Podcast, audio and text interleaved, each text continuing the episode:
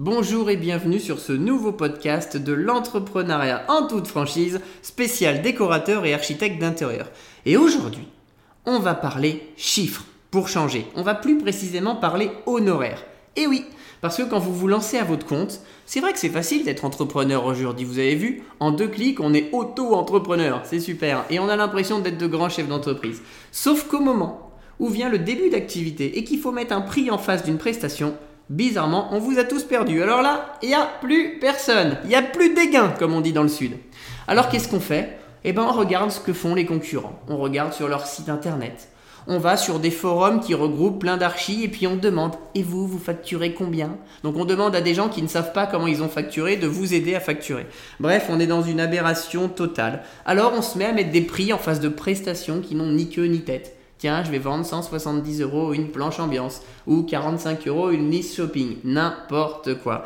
Bref, mais le pire, et tu sais ce qui me fait rire là-dedans, c'est que je vois des décorateurs, je vois des archis qui mettent un prix, derrière ils n'ont pas de clients et ils te disent, un, ça c'est parce que je suis trop cher. Mais c'est pas parce que tu es trop cher, t'as même pas de clients, t'as même pas de prospects, t'as même pas de contact.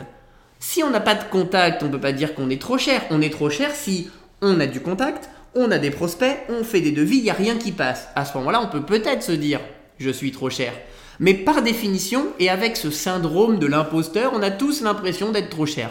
Ah, j'ai pas de clients, je suis trop cher, je vais baisser mes prix. Ah, j'ai toujours pas de clients.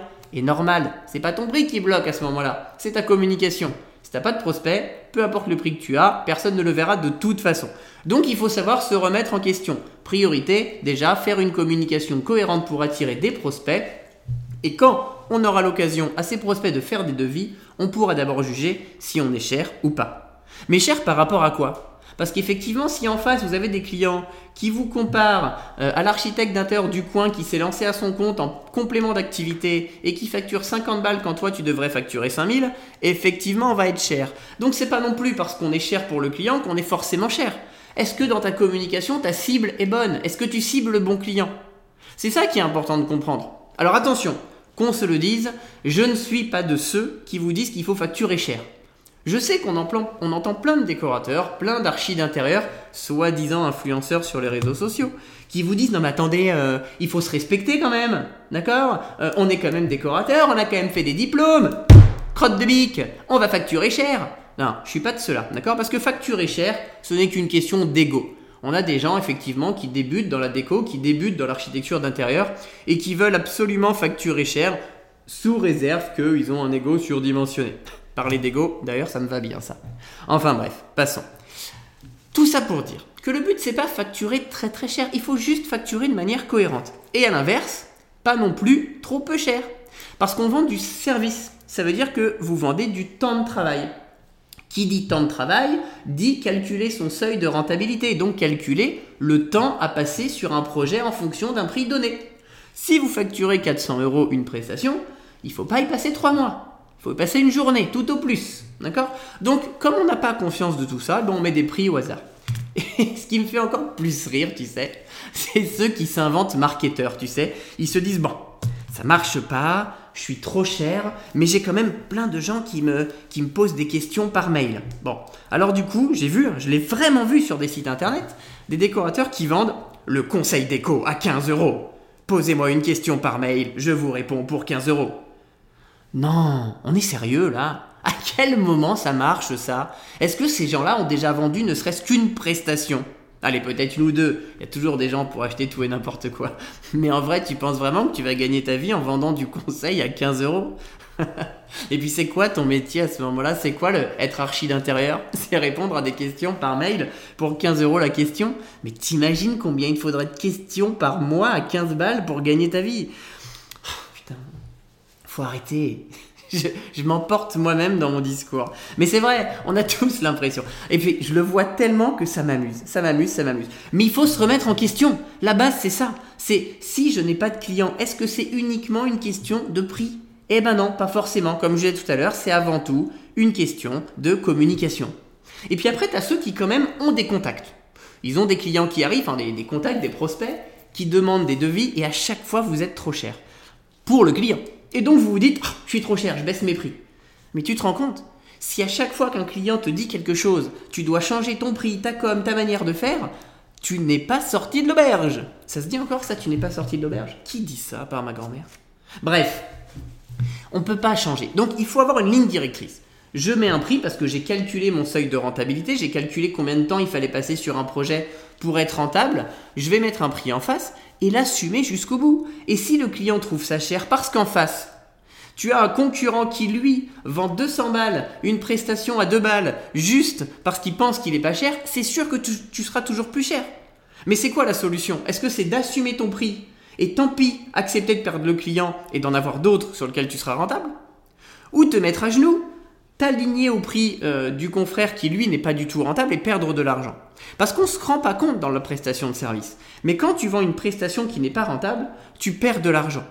On s'en rend compte plus difficilement parce que quand tu vends un produit, c'est vrai que tu sais combien tu l'achètes, tu sais combien tu le revends. Donc tu vas faire la différence et tu vas savoir si tu perds ou tu gagnes. Dans le service, comme finalement on ne passe que du temps, on n'a pas l'impression de perdre d'argent. Sauf qu'on n'en gagne pas.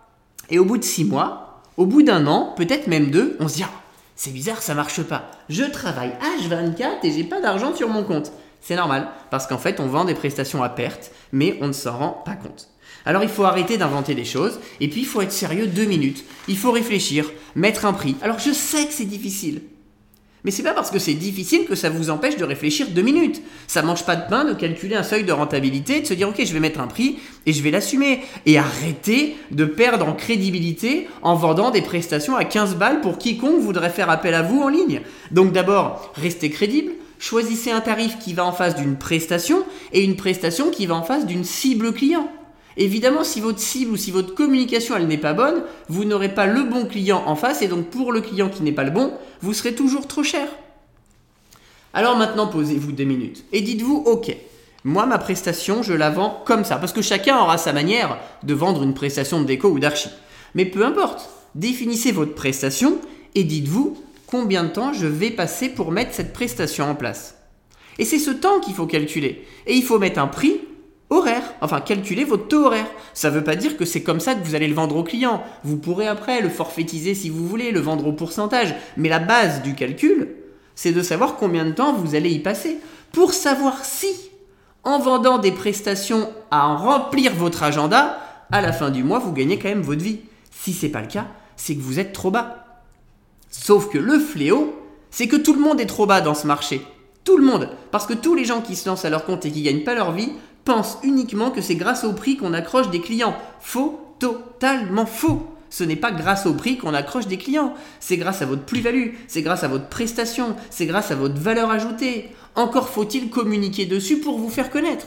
Et si vous avez la chance d'avoir des prospects qui viennent grâce à vos plus-values, grâce à votre personnalité, grâce à votre structure elle-même, vous verrez que derrière le prix sera cohérent. Alors réfléchissez deux minutes, reposez-vous sur vos tarifs, demandez-vous si vous êtes rentable et arrêtez de vous inventer marketeur. Laissez le marketing aux marketeurs et la déco aux décorateurs et les moutons seront bien gardés. je vais finir sur cette expression. Allez, je vous laisse calculer vos honoraires maintenant. À bientôt